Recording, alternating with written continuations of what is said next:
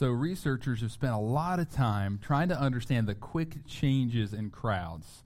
Uh, you know, some people call it group think, other call it collective behavior, but it's clear that a crowd often reacts and acts differently than what we would think of a single person in the same situation or even a small group of people. So today we're going to see how quickly a crowd can change. Uh, we're, we're going to see uh, how quickly the crowd of Jesus' hometown can change. And this actually, we're going to see this throughout the book of Luke as we study throughout Jesus' ministry. The crowds either, either came flocking toward Jesus or they came coming to try to destroy him. And many today are no different than those in Christ's time as well. If it's, if it's cool to follow Jesus, a crowd flocks a lot of times to that, but whenever there is adversity or there's some kind of cost involved, a lot quickly bolt for the exits. As we study this rapid rejection of Christ in his hometown today, I want you to, to ask God to help reveal your heart for Christ. You know, are you just a part of the crowd or are you truly a disciple of his? And I, I, want, I want you to ask, like the psalmist did, for God to search your heart. Look at Psalm 139, 23, and 24. Search me, O God, and know my heart. Try me and know my thoughts, and see if there be any grievous way in me, and lead me in the way everlasting. May you truly understand and believe in the Messiah. Join me as we read our scripture for today. It's Luke 4 14 through 30. Starting at verse 14. And Jesus returned in the power of the Spirit to Galilee, and a report about him went, went out throughout or through all the surrounding country. And he taught in their synagogues, being glorified by all. And he came to Nazareth, where he had been brought up. And as was his custom, he went to the synagogue on the Sabbath day, and he stood up to read. And the scroll of the prophet Isaiah was given to him. He unrolled the scroll and found the place where it was written The Spirit of the Lord is upon me, because he has anointed me to proclaim good news to the poor. He has sent me to proclaim liberty to the captives and recovering of sight to the blind, to set at liberty those who are oppressed, to proclaim the year of the Lord's favor. And he rolled up the scroll and gave it back to the attendant and sat down. And the eyes of all in the synagogue were fixed on him. And he began to say to them, Today this scripture has been fulfilled in your hearing. And all spoke well of him and marveled at the gracious words that were coming from his mouth. And they said, Is this not Joseph's son? And he said to them, Doubtless you will quote to me this proverb Physician, heal yourself. What we have heard you d- did at Capernaum, do here in your hometown as well. And he said, Truly I say to you, no prophet is acceptable in his hometown. But in truth, I tell you, there were many widows in Israel in the days of Elijah, when the heavens were shut up for three years and six months, and a great famine came over the land, and Elijah was sent to no to none of them, but only to Zarephath in the land of Sidon, to a woman who was a widow. And there were many lepers in Israel in the time of the prophet Elisha, and none of them were was cleansed, but only Naaman the Syrian. When they heard these things, all in the synagogue were filled with wrath, and they rose up and drove him out of the town and brought him to the brow of the hill on which their town was built, so that they could throw him down the cliff. But passing through their midst, he went away. Let us pray. Heavenly Father, we have such a wonderful scripture today uh, in some ways, and such a terrifying scripture in another. We just see how quickly a crowd can go from marveling to, to literally being uh, homicidal, wanting to kill Jesus. Lord, help us to test our hearts. Help us to learn just how, how we can be swayed by others. We can be swayed by our culture, by the crowd. And may we understand our Messiah, Jesus Christ, on a deeper level as we see how he reacts in this. We see his sovereignty. We see his being fully man and fully God all played out in this scripture. And Lord, um, just, just help us to to have open hearts and open minds to hear your word. God, I know that a lot of us, including me, have had a rough week this past week, but God, Lord, we want to we want to be focused on you. We know that you are our rock, that our stability must come from you and and not our world, not our culture, not even other people. Lord God, we, we know that you are always there, that you are sovereign. And Lord, we trust you. So, God, may, may you change us through this message today. And uh, not may it may be your words and not mine. Amen. So today we're going to see four distinct attributes that Christ came as he or as he showed as he came to earth. And the first is Jesus the Messiah came to earth with power. he came to earth with power. And I'm going to read verse 14 again. And Jesus returned in the power of the Spirit to Galilee, and a report about him went throughout the surrounding country. Well, according to most scholars and biblical chronology experts, um, there is a gap between verses 13 and 14, and it makes sense because we see uh, in in verse 14 that, that there was a, uh, a a report that had gone out about him throughout the surrounding country, which means something had to happen for that report to be coming. And if we look, um, I've made a I've made this slide to try to simplify where we're at. You know, so we just got through Jesus' baptism and temptation. We saw that in Luke three in the beginning of four, verses one through thirteen. And then we get to Jesus' private ministry, and this is where this gap is. We see it in John 1 through 4, and it's Jesus ministering in Judea, a little bit in Galilee, mostly in Judea. During that uh, time period, we see Jesus ministers alongside John the Baptist. We see him call Peter and Andrew and Philip and Nathaniel to be his disciples. Those are both in chapter 1. Chapter 2, we see him turn water into wine. Chapter 3, he teaches and meets with Nicodemus. And then we see him minister to the Samaritan woman, other Samaritans, and chapter 4. And so that's considered his private ministry. It's not as public, it's more focused. He's developing his, his early disciples uh, and he's ministering. But when he gets to Galilee in verse 14, this is when he's launching his public ministry. This is whenever he's being more open. We see him going into synagogues even before he gets to Nazareth. He's went in synagogues in that area, uh, and he's he's taught. He's he's done even some miracles as we see with the water into wine, different things like that. And, and so so we're seeing him him kind of grow through this. So I hope that this helps uh, kind of see his his public ministry, obviously ending with his crucifixion and resurrection in Luke 23, 24. So, um, again, as we talked about a few weeks ago, this doesn't make Luke's account less accurate. It's that what he chose to speak on, what, what the Holy Spirit told him to write and wrote through him, we are given Jesus' public ministry here. And moving on to 15, we see and he taught in their synagogues, being glorified by all. So now we see that he's returned and he started off, as we talked about, his public ministry. But how did he how did he get into that public ministry? He went to synagogues, and many of us may be like, well, scratch your head. Do you know what a synagogue really is? And and and th- th- this was a place where uh, teachers would come and, and read the word, and we'll get into that a little bit uh, here in just just a second. But um, we we see that he came with power here, though, in, in the end verse. Uh, 14 again. He, he, came with power, and the people of Capernaum recognize this power, is where he goes after this. We're going to see next week in Luke 4.32, he says, And they were astonished at his teaching, for his word possessed authority. So people noticed as Jesus taught, he wasn't like the other teachers. You know, there, there were a lot of religious teachers, a lot of Pharisees and Sadducees, different scribes that would come and they would teach, and the, people noticed, well, this guy's got something different. He, he wasn't just a good man, a good teacher. This guy came with something different. Uh, that, that, this we, we know that this did not come just from a prophet, but from the Messiah. He is fully God and fully man. And I pray that, that, that, that as we think about that, that we don't miss the fact that he is fully powerful, that he is fully authoritative. Uh, next, we see in, in 2 here, Jesus the Messiah came to earth with purpose. He came to earth with purpose. And I'm going to read verses 16 and 17 again. And he came to Nazareth, where he had been brought up. As this was his custom, he went to the synagogue on the Sabbath day and stood up to read. And the scroll the prophet Isaiah was given to him, and he unrolled the scroll and found the place where it was written. So we've just been kind of saw that timeline. We saw that Jesus has just started his public ministry. He's, he's taught in some other synagogues. Now he comes to Nazareth. And again, like we talked about just a second ago, a synagogue was a gathering of religious people. So Jews would, would gather together in order to hear a teacher speak. Um, and, and, as we can see, he went to different synagogues throughout this. Now he's at Nazareth. He's been a few different places before he got here. If we're looking, he had actually done a lot of ministry in Judea, south even before in his private ministry. If we're looking at the map there, but the, the synagogue didn't have a full time pastor. It wasn't like a modern church, and it also wasn't the temple, so that there were no sacrifices that occurred in the synagogue. Sacrifices had to be done at the temple in Jerusalem.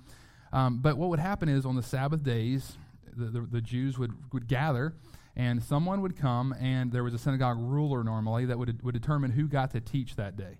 and they would you know, hand them a scroll, and they would they would teach kind of on the spot there. They would read, have some different Bible readings, well, scripture readings of the time. Usually they would read uh, some of the law. Uh, you'd see, see them read even some of the, the prophets, maybe even a psalm here and there. And then they would kind of give a message of some sort. They would also recite the Shema uh, in Deuteronomy 6, we see there.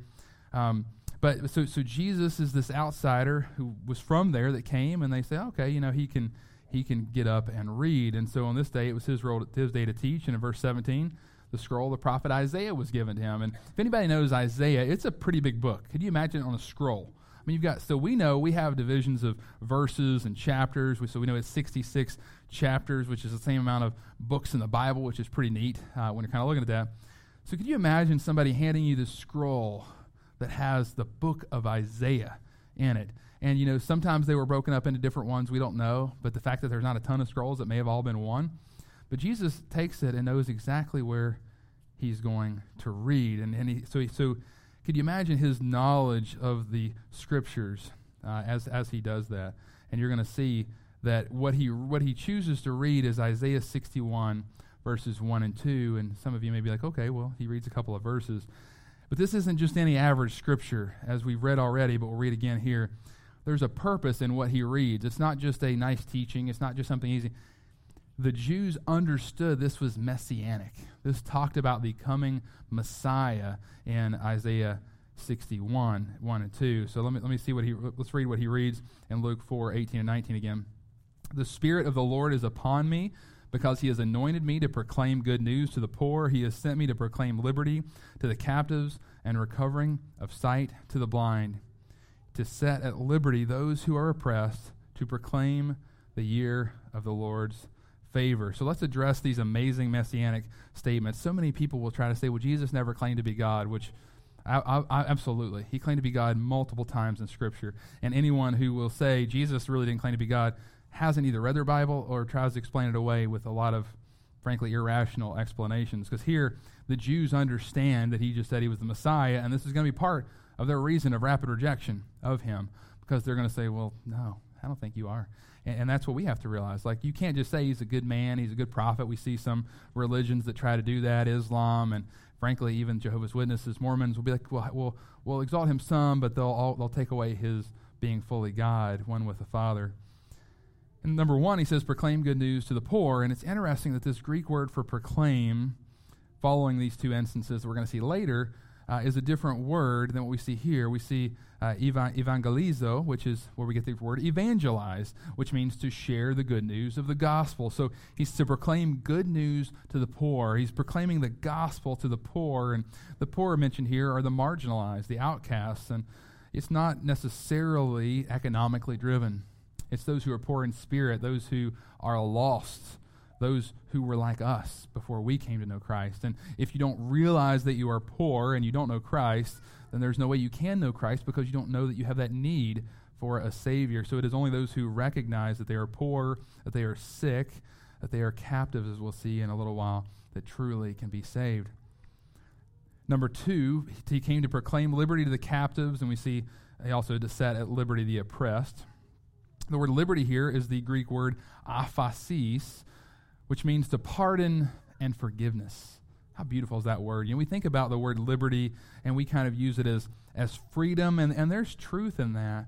But, but the word, the Greek word here for liberty is much better than just being free to do whatever you want to do. You know, we think like in America, we're like, oh, we have liberty. We can, we can do whatever we want to do. We can own our own property. We can have the right to bear arms. We have the right, all these, like we have these liberties that we have in our nation. But the best liberty is liberty from the chains of sin.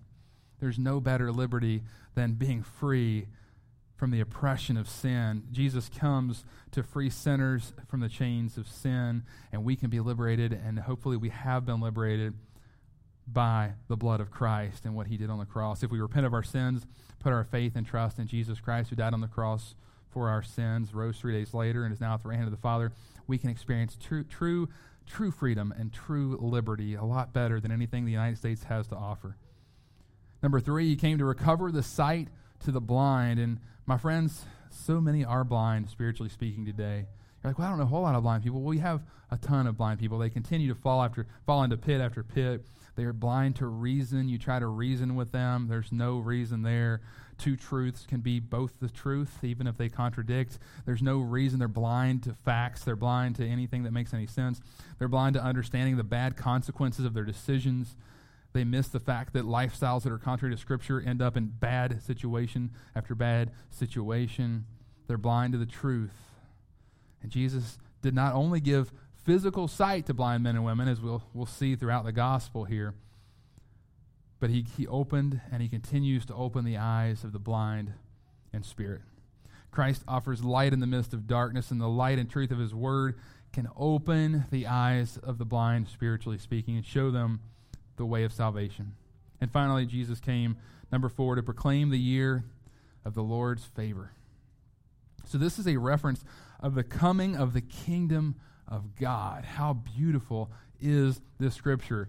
Jesus proclaims that the kingdom of God has come here and, is else, and, and elsewhere. In Mark 1 15, Jesus says, And saying, The time was fulfilled and the kingdom of God is at hand, repent and believe in the gospel. Note that Jesus doesn't complete Isaiah 61 2, though. This is really interesting, and unless you really looked back at that scripture, you'll miss that Jesus stops short of completing this. And if we look, uh, let's go and go to the next slide there. I've underlined it here. And, and what does this say? We'll just read the, the underlined part. The day of vengeance of our God. So he said to proclaim the year of the Lord's favor, and he stopped. He didn't come to, to proclaim the day of vengeance of our God. And why is that? Because we're in a time of hope. We're in a time of the Lord's favor. It may not feel like it. It doesn't look like we're in the time of the Lord's favor because there's a lot of horrible things that are happening. But you know what? Anyone at any moment can have their eternity changed forever. They can go from death to life just like that because we are in the time of the Lord's favor. He is saving souls. Souls are going from hell to heaven as far as where their eternal destinations are. We're able to share the gospel. So we are in a time of the Lord's favor. Uh, as we've talked about multiple times, the kingdom of God has been inaugurated. It is here, but it has not been fully consummated, meaning Christ is not on the throne, literally speaking on earth like he will be. He is on the throne, he is sovereign, he is in complete control, so don't miss that. But right now, he still allows Satan, the little g God of this world, to have his way in many situations. But one day that will be put short, that will be stopped. It will be completely finished. And that's called the day of the Lord, which we've talked about in Thessalonians. And here we call it that we see it called the, the day of vengeance of our God. And Jesus, on his first coming, didn't come to bring the vengeance of the Lord. He came to proclaim the favor of the Lord, that the Gentiles like us could be saved, that Israel could repent of their sins and be saved. The Messiah, the awaited, long awaited Messiah, as we've been reading in Isaiah, which was written some 700 and some years, or 700 plus years before Christ comes, that Jesus has just read this, this promise that dates back even to Genesis 3, 3.15, as we talked about with the first gospel, the proto-evangelium, evangelium there they've been waiting for this Messiah ever since the fall of Adam and Eve in the garden. We are in a time of the Lord's favor now. Praise God, we're not quite to the day of vengeance of our God because then those who are not saved would have their eternity set in stone. There is no second chance, despite what some people teach. That is not the truth of Scripture. So let, let us make sure that we have tested our hearts, that we are truly in Christ, and let us share that truth with others during the time of the Lord's favor. Moving on to verses 20 and 21. He ro- and he rolled up the scroll and gave it back to the attendant and sat down. And the eyes of, the of all in the synagogue were fixed on him. And he began to say to them, Today, this scripture has been fulfilled in your hearing. Today. Today is the day of the Lord. Today, the kingdom of God is here. How amazing is that? I love how he sits down. He takes the role of teacher. Back then, when teachers would start to teach, a lot of times they would sit down. It's a little different than us, where we stand as we teach. And for me, I have to move a lot, so I don't know what I'd do if I was sitting. Um, my family gives me a hard time about my Fitbit and how many steps I put while I'm up here. Um, but uh, you know, it's the way I think. Uh, I'm talking on the phone. I do that. But but so but but in his day, it was it was customary to sit as you taught, and so he rolls the scroll up after reading Isaiah 61, 1 through 2, and, and he says, Today this has been fulfilled in your hearing. And um, if there ever was a mic drop moment, luckily Jesus didn't have a mic at that point, because if he did, it would have dropped.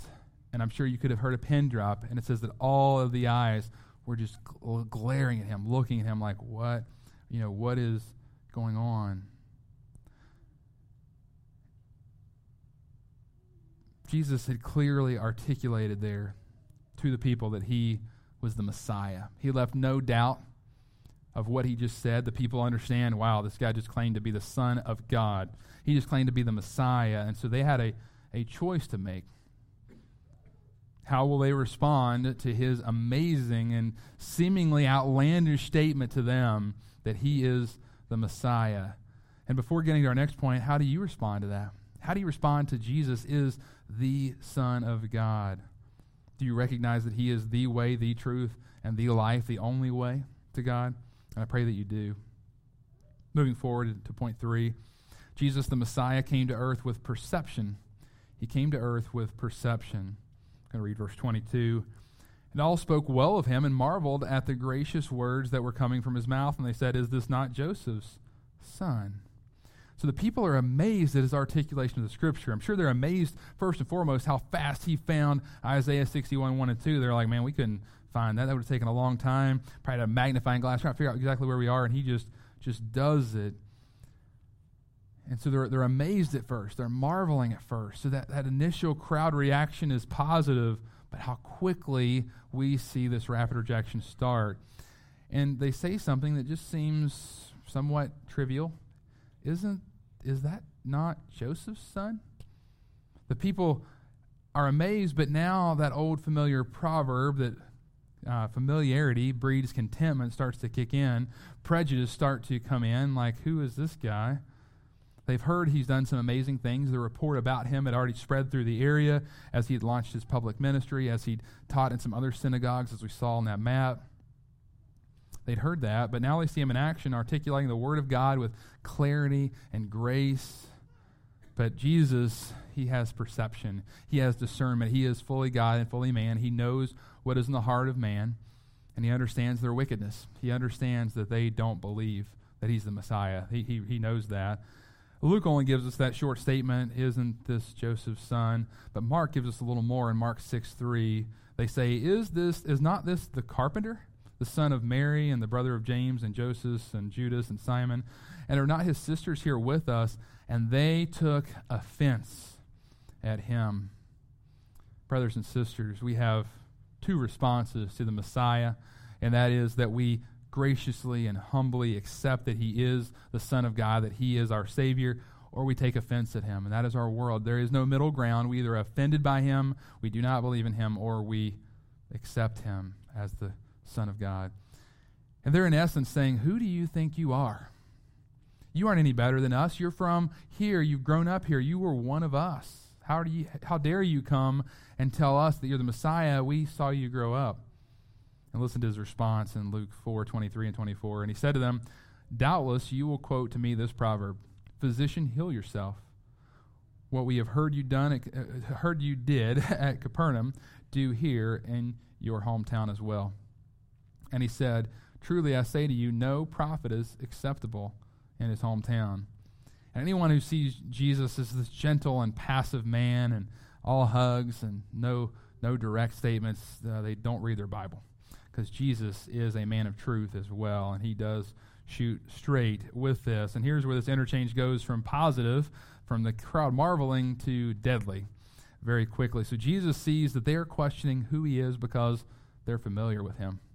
Um, they, they're already doubting who he is, even though they've seen these things, they've heard these things. They refuse to look at the hard facts in front of them.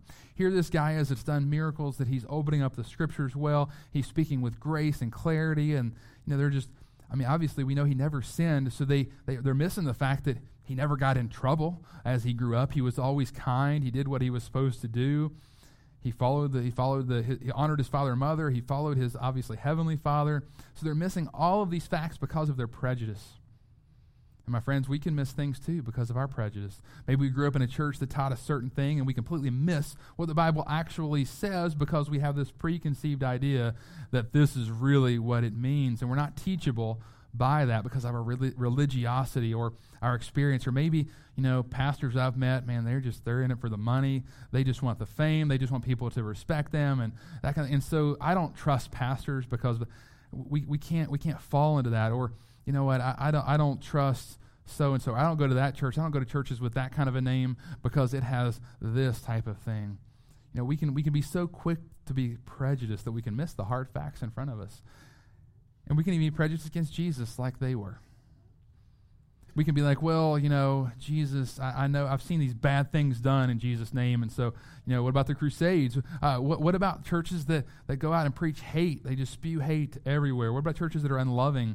What about churches that are liberal and they they don't believe what the Bible says anyway? And so, you know, if this is Jesus and, and I don't, they're prejudiced because of what they have in their minds, keep them from accepting the truth. Jesus does not proceed to give them a sign. They, they are asking for a sign. They want a sign. Jesus sees this. Even though we don't hear them ask, saying, Hey, Jesus, give us a sign, he perceives their heart and knows that's what they want. And he refuses to do so. In Mark, we actually see that, that it says that their faith was so bad, that, that, that was so horrible that he could not proceed to do a sign. In Luke 4 25 and 26, Jesus goes further and starts to rub salt in the wound that he's created with that sharp statement already. But in truth, I tell you, there were many widows in Israel in the days of Elijah when the heavens were shut up three years and six months, and a great famine came over the land, and Elijah was sent to none of them, but only to Zarephath in the land of Sidon, to a woman who was a widow here's where this rebuke becomes very personal. Uh, the Jews were obviously uh, familiar with this account in 1 Kings 17. The prophet Elijah has just went to King Ahab and said, "Hey, there's going to be a there's going to be a famine. There's going to be a drought." And then he obviously had to run at that point because King Ahab and Jezebel wanted to kill Elijah all the time, pretty much. You read at Kings, like they're always trying to kill him. Um, and so Elijah flees to the, to the brook Kerith, is led by God, and he's actually fed by ravens supernaturally, which is pretty incredible. But eventually, that brook Kerith dries up because of the drought. And so, where does God tell Elijah to go? You know, wouldn't it be with one of the fellow Israelites? Maybe there's a, an, a you know a group of Israelites somewhere on the outskirts where he could hang out with some people of his people. Uh, you know, God's chosen people and and be taken care of. No, no, he's sent to Sidon. Sidon is a pagan land. Sidon is a land of idolaters. And so Elijah passes right by his own people by God's direction and ends up in Zarephath and Sidon and hangs out and lives with a widow there.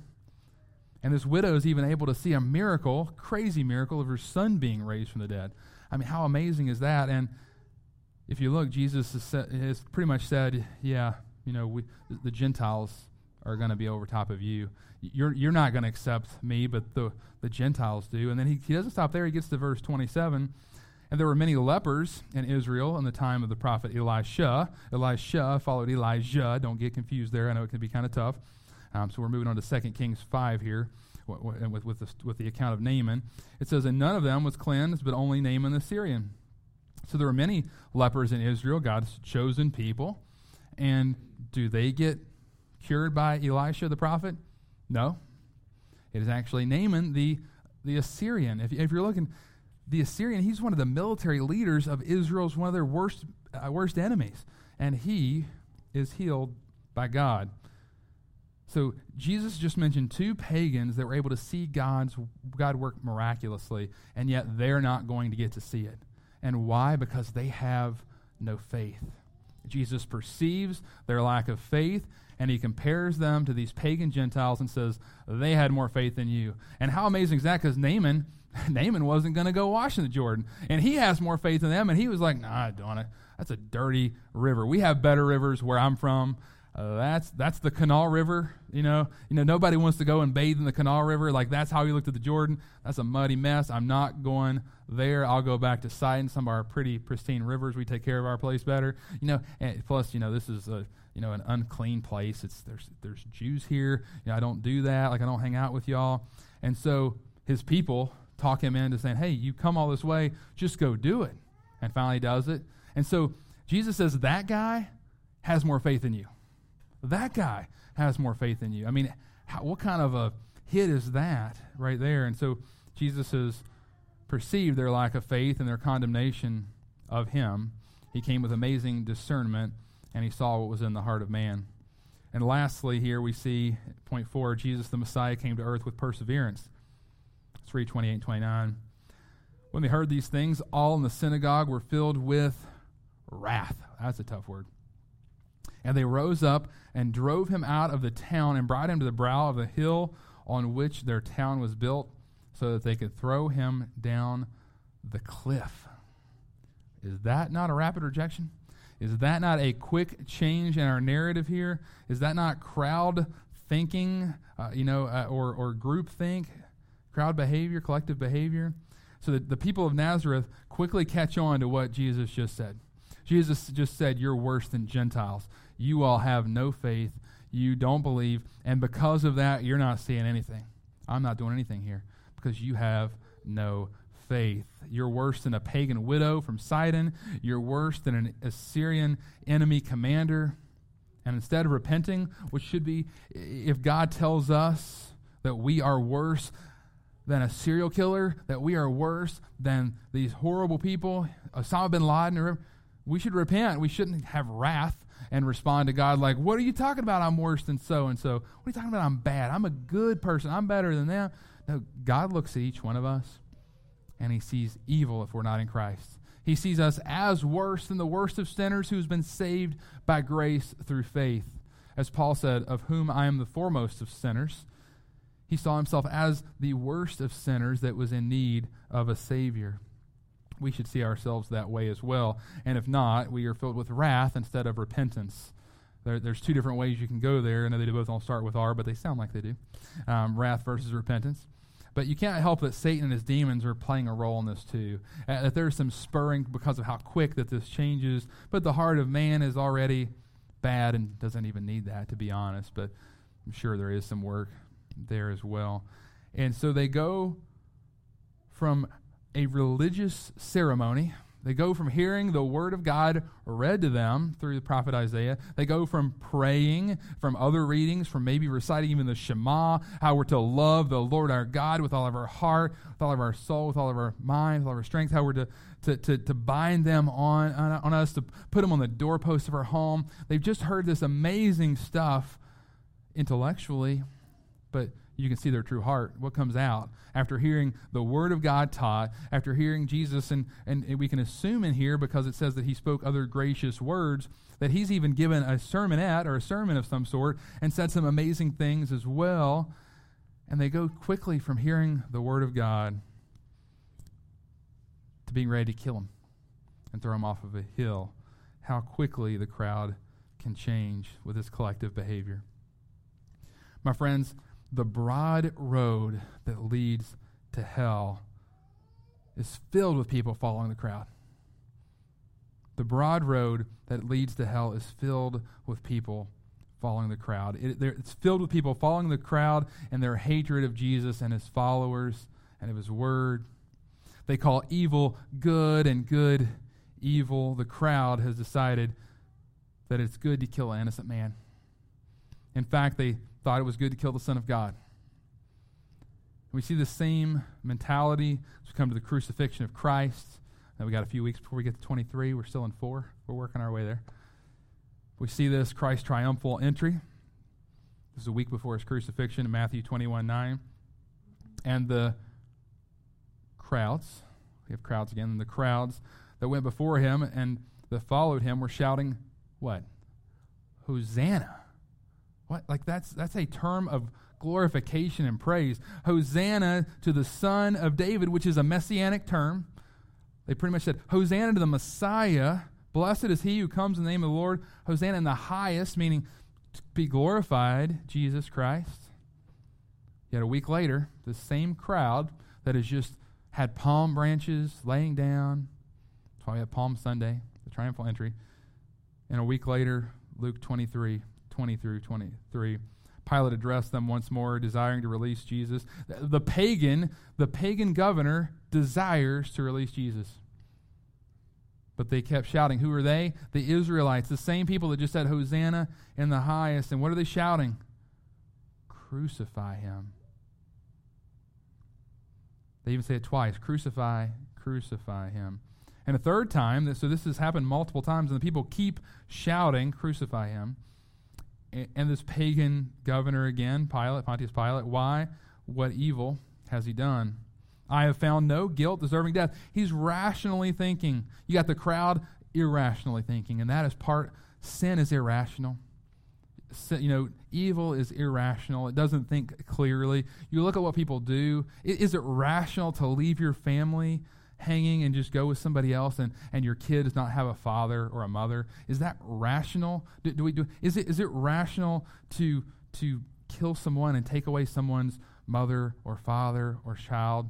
Is, is it rational to look at things that ruin your relationships? Is it rational to abuse people? Is, none of this is rational. Sin is not rational. And here, this pagan governor has more rationality and more understanding of truth than the Jews at that time. He says, I will therefore punish and release him. But they were urgent, demanding with loud cries that he should be crucified. This is where this governor, even though he did see things correctly at first, was weak and did not lead in a good way. And says that their voices prevailed. How quickly the crowd can turn. But in our account today, Jesus' time for death had not come. It was not his time to go. And so we get to verse 30. He still had to complete his path to the cross and says that, but passing through their midst, he went away. This is one of my favorite verses in the Bible. I, I love it because we don't really know how he passed through their midst. I mean, you know, you have some that, that like to deny any supernatural, and they're like, well, the crowd was so focused on each other, they were so angry that he was able to slip through. Uh, I doubt that the crowd was very hyper focused on him. Their, all of their eyes were on him. And how did they get him from the synagogue to the edge of the cliff? Because they were pushing him. And now here he is at the edge of a cliff. They're ready to watch him crash on the rocks, and their problem is solved. Their judgment is gone. They don't have to worry. And it says that he passes through their midst.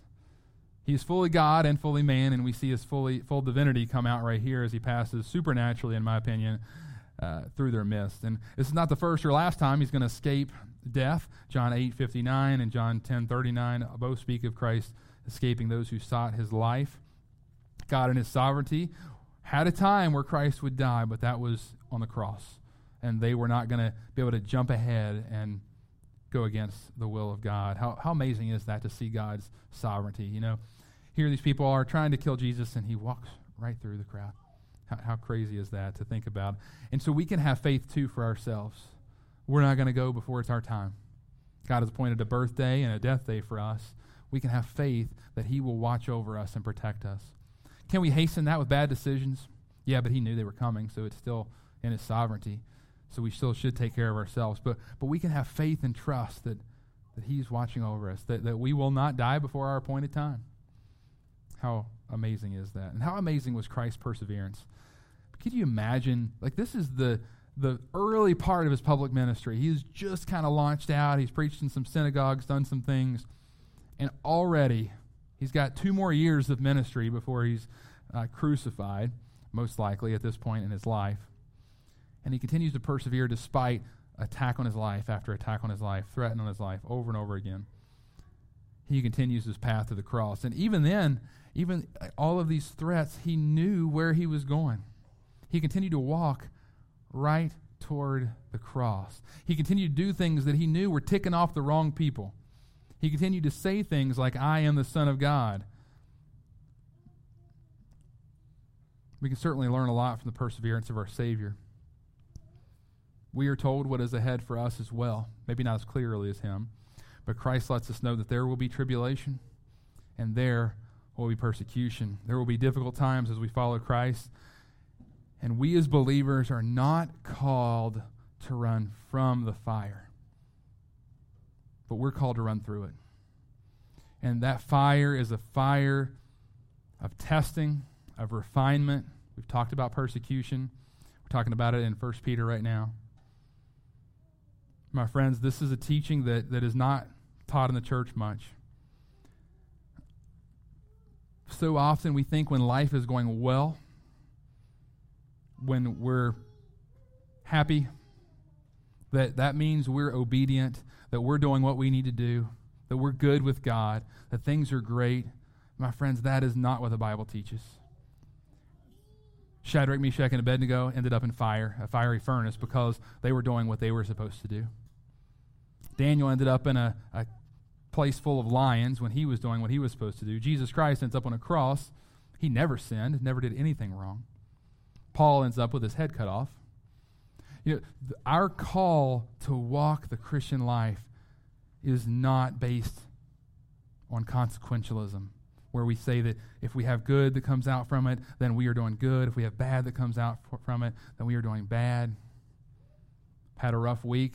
I know many of you all know that. But that does not define whether I'm in the will of God or not. Just like if you had a bad week, if you've had horrible things happen in your life, that does not define who you are in Christ. We are called to persevere like our Savior, to continue walking toward Him as He offers us guidance and direction and power through His Holy Spirit. My friends, keep persevering like our wonderful Savior. Don't quit and fully rely on God to carry you along the way. I'm, I'm reminded a lot of times of of the the poem Footprints, and if you've heard that poem, a lot of times, like so, so you see two sets of footprints going for a while. It goes to one, and then there might be two, and and the guy looks at God and it's like, well, where were you at when there were only one set of footprints? And God says, I was carrying you at that point. My friends, I, I think theologically there should always be one set of footprints. There really should never be two sets of footprints because God should be carrying us the whole time. And that's the only way we can persevere when times are tough, when things don't make sense, when the opposite of what you think should happen happens, when loss happens. May we let Him carry us. To summarize, as we come to a close, we've seen that Christ came with power, meaning that He carried the authority and power of God, being both God and man. And number two, he came with purpose, meaning that everything he did was fulfill his role as Messiah, Lord and Savior. Number three, he came with perception, meaning he understood what was in the hearts of men. And number four, he came with perseverance, meaning that he never quit, even when he knew it would end up costing his life on the cross. Brothers and sisters, may we glorify the King of Kings and Lord and Lords, Lord of Lords, as we reflect on his glorious work as our Messiah and Savior. Let us pray. Heavenly Father, may you test our hearts. See if there be any grievous way in us. May we follow hard after you. May we follow through the fire at times. Heavenly Father, if there's anyone here that is struggling, maybe they're struggling with something in their life, maybe they're struggling with whether they're saved or not. I would love to talk to them about persevering in you.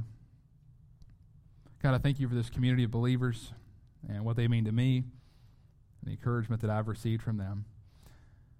Heavenly Father, I just pray that you help us to all persevere. You help us to continue working so hard. I know we talk about Hebrews 10 25 a lot, that we're not to neglect meeting together as some are in the habit of doing.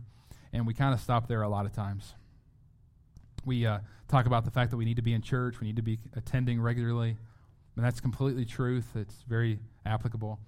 But at the end of that verse, it says, as the day approaches, and we talked about that today, the day of the Lord, the day of the vengeance of our God, it is coming.